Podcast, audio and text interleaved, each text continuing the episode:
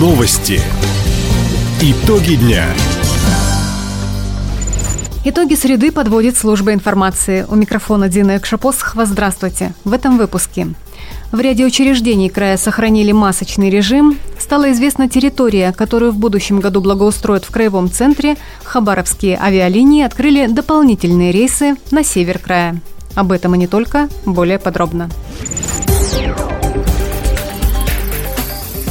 Власти региона получат дополнительный миллиард рублей для строительства инфраструктуры на территориях опережающего развития. Об этом сегодня по итогам совещания Генпрокуратуры и Минвосток развития заявил губернатор Михаил Дегтярев. Благодаря решению правительства переданы в регион полномочия теперь по полностью возведению объектов инфраструктуры за федеральные деньги. И мы в этом году миллиард рублей получим дополнительные, они будут потрачены на снабжение наших инвесторов инфраструктурой. В первую очередь это Хабаровск и Комсомольск на море, площадку «Парус». Плюс по этой линии мы строить будем цеха для производства самолетов «Байкал».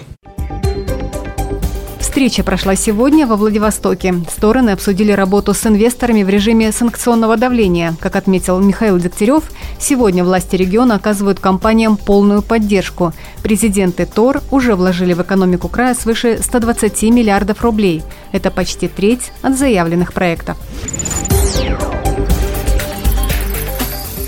Отмена масочного режима не коснулась медицинских и социальных учреждений края. Об этом сегодня на заседании оперативного штаба сообщила главный санитарный врач региона Татьяна Зайцева. Мы действительно настоятельно рекомендуем соблюдать масочный режим в медицинских организациях и в том числе в поликлинических учреждениях, в учреждениях закрытого типа, закрытых помещениях. Ношение масок осталось обязательным для детских садов и в школах во время утреннего фильтра. По словам Татьяны Зайцевой, сегодня прирост заболевания коронавирусом отмечается именно среди детей. Для вакцинации подростков регион дополнительно получил 500 доз препарата Гамковид-М. Также в край пришли 100 тысяч тестов на ковид. Их уже распределили по лечебным учреждениям. Первый танкер по графику северного завоза уже стоит на рейде в порту Охотска. На его борту 2000 тонн дизельного топлива и более 3000 тонн угля. По информации регионального министерства ЖКХ, стоимость централизованных поставок горючего в северные районы в этом году обойдется в 2 миллиарда 200 миллионов рублей.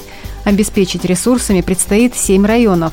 План выполнен уже на треть, говорит замначальника управления инженерной коммунальной инфраструктуры и топливообеспечения Лариса Муравчук. Из 32 тысяч тонн топливных ресурсов сегодня поставлено почти 40% угля и где-то 30% нефтепродуктов. Танкер первый «Алиса» находится в порту Охотск и идет раскачка дизельного топлива. Далее танкер проследует до Аяна, где разгрузится 500 тонн дизельного топлива для аэромайских коммунальных объектов. Сегодня в порту Хабаровска идет накопление угля, который будет далее направляться в районы бассейна реки Амур.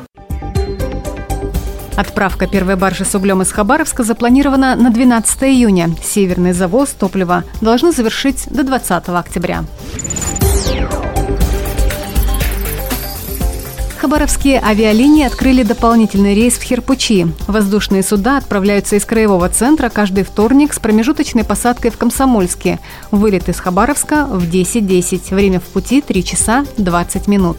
Это уже третий рейс в район имени Полина Осипенко. По средам и субботам самолет летит в Херпучи через Николаевск целом северное направление весьма востребовано у жителей края, отметила глава регионального Минтранса Ирина Горбачева. В этом году за пять месяцев хабаровскими авиалиниями уже перевезено больше пяти с половиной тысяч населения, что на 18% больше по итогам 2021 года. Министерством транспорта и дорожного хозяйства проводится постоянный мониторинг данных рейсов. Конечно же, наибольшей популярностью пользуется рейс Хабаровск-Охотск.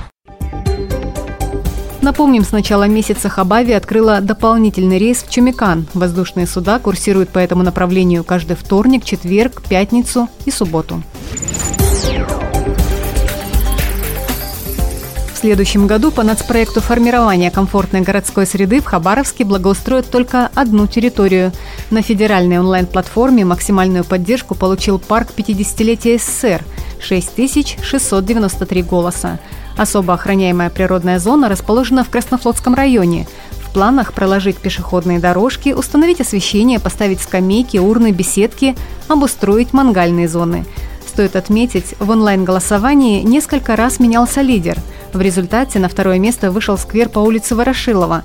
На третьей строчке – территория отдыха на Ленина, 73.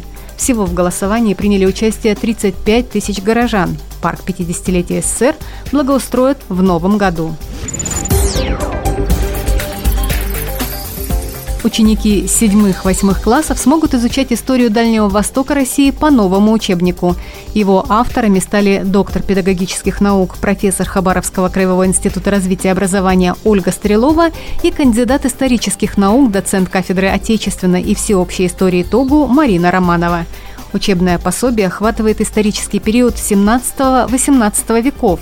При его подготовке использованы материалы и документы Градековского музея. Они помогли показать жизнь и культуру дальневосточных народов во времена географических открытий и походов русских землепроходцев, а также историю научных экспедиций российских и зарубежных мореплавателей к берегам Тихого океана. Учебное пособие предназначено для изучения на уроках истории и внеклассных занятиях. Таковы итоги среды. У микрофона была Дина Якша-Посохова. Всего доброго и до встречи в эфире. Радио «Восток России». Телефон службы новостей 420282.